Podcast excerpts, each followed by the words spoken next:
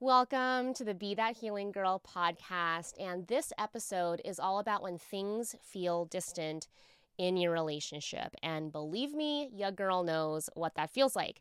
So, this episode, we're going to look at the eagle eye view of a concept that I actually dive really deep with with my one on one clients and in my self study program, the Confidence Code. So, we're going to look at what is what's happening underneath this logic or thought that you have. So, we're going to use this whole episode to do that. And towards the end, I'm also going to share some tea on questions that you want to ask yourself when you're in that state. And these questions, I'm telling you, are mwah, they're gold, chef's kiss. And if you are new here, hi, I'm your host, Claire, and I love supporting high achieving women who are literally killing the game in their lives, their careers, their businesses, but they are getting crushed in their love life. So if that is you, you're in the right spot. And so I know this feeling of he's distant so well because essentially that was the first month and year of my then boyfriend, now husband, and I dating. So my husband and I met literally the first night after we met in the morning there's a whole different episode there on that but the next morning we had this great time and he basically says i'm going to san diego for mm, two weeks and i won't be on my phone. And i thought well that's interesting because uh, do they not have cell phones or cell phone towers in san diego? I was so confused. But he basically let me know he won't be texting that much and he had this thing going on. And I absolutely could have made that mean that he wasn't into me, he's just a playboy and he's to go and blah, blah, blah, blah, blah. And this is such a powerful example of what is going on when our brain wants to think, well, he's distant and it means X, okay, means XYZ.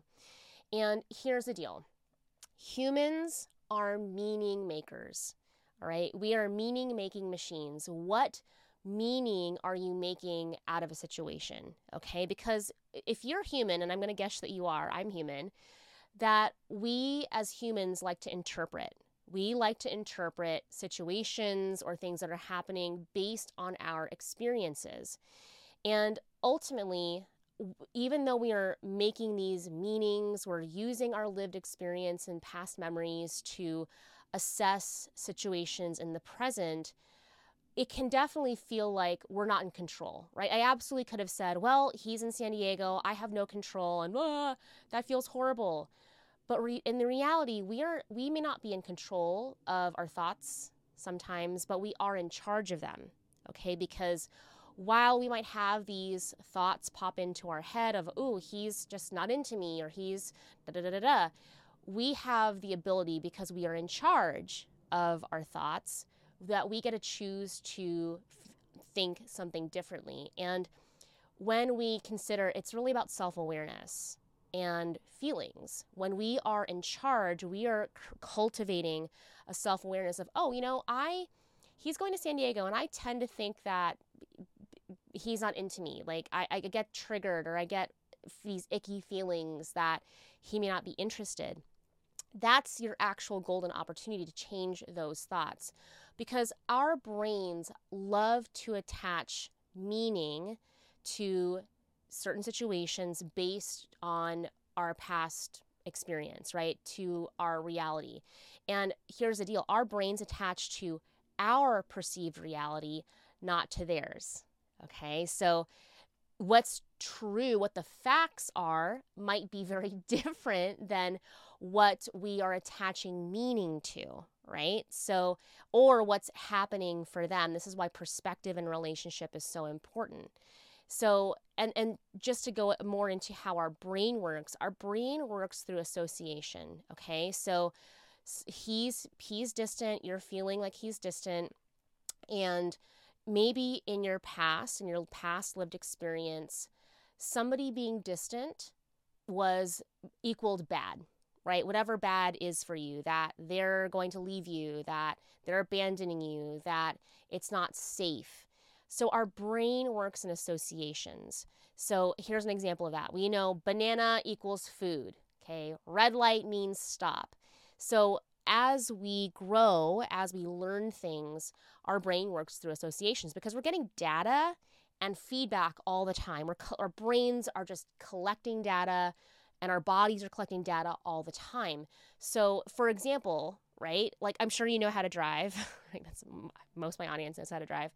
But imagine if our brains didn't work through association every time you got in the car to go to the grocery store, to go to Target, to, you know, whatever, your brain would have to relearn have, how to drive.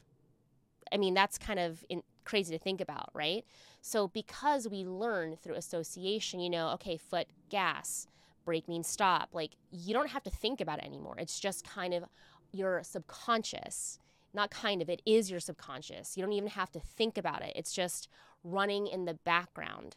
So that's how associations work. Otherwise, you'd be in complete overwhelm every time you had to go to the store because you weren't learning how to get in the car and to turn turn the ignition, to press the gas, to turn the steering wheel. So that's how powerful our lived experiences and how associations work. So when a situation happens, like he's being distant, unless you do some of the deep excavation on what's actually underneath that feeling of fear, where is that fear coming from, then we're just operating from our subconscious. We're just in this cycle of, wow, I feel scared and this feels scary because we're not actually looking at the facts or seeing the whole picture.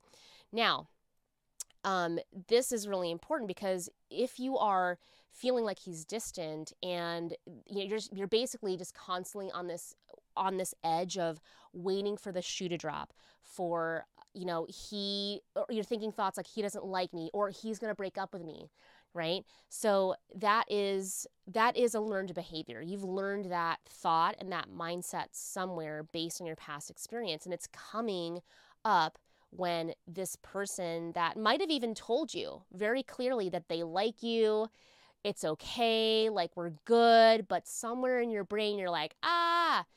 So that is the the thing that's causing the most discomfort. It's your subconscious programming. It's the meaning that you're making from the situation. So let's go back to how I worked through that with Craig, my husband. So he told me that I'm going to San Diego. It's going to be two weeks. We won't see each other for basically three weeks, a month.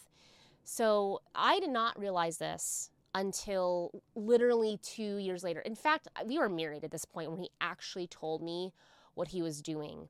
And when he told me, basically, the reason why he was going to San Diego was because he was going to move there. He was going to San Diego to apply for jobs. At the time, he was a middle school math teacher. He was going to look at schools and neighborhoods and send out applications, find out more about living in San Diego. He literally was going there to consider moving. He was making plans to move. And he didn't owe me that also. He didn't owe me an explanation of why he was doing it. And I didn't owe him any explanations. Like, we were getting to know you, we were not official. So uh, come to find out, he doesn't move to San Diego because we started growing this relationship.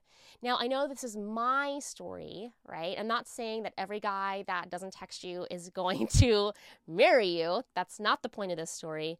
The point of it is to share I didn't make it mean anything.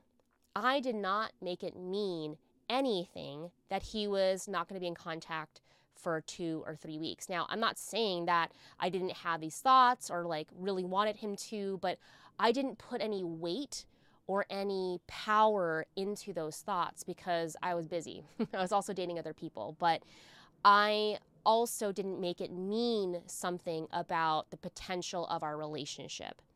So that's really the key here for you to look at and why I share the story because I could have I had receipts. I could have made I could have made it mean something about how he liked me, didn't like me, was out just to da da da da. But in reality, I didn't know the whole truth and I didn't need to. He didn't owe me an explanation then. And what that trust and that openness and not like not giving that thought weight was really, really powerful. So there's so much power in looking at our thoughts and saying, you know, no thank you because that's what i did. I said no you know i'm not going to even entertain these thoughts of he doesn't like me. First of all we're not in the phase where that really matters. I'm going to trust myself and trust this process. And yeah i mean he could be doing those things but i'm not going to give those thoughts power all right and the moment you stop giving those thoughts power you stop making meaning out of things that don't have um, proof, then it doesn't matter, which which actually leads me to the question, all right? So this is like the gold nugget.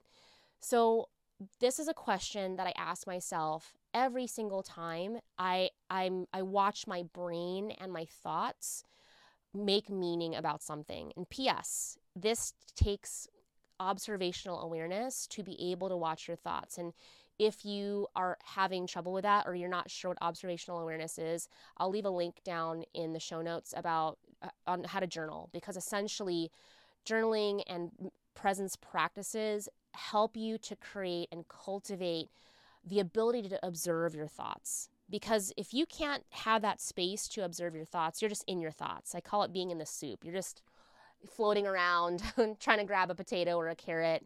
It all just feels very messy.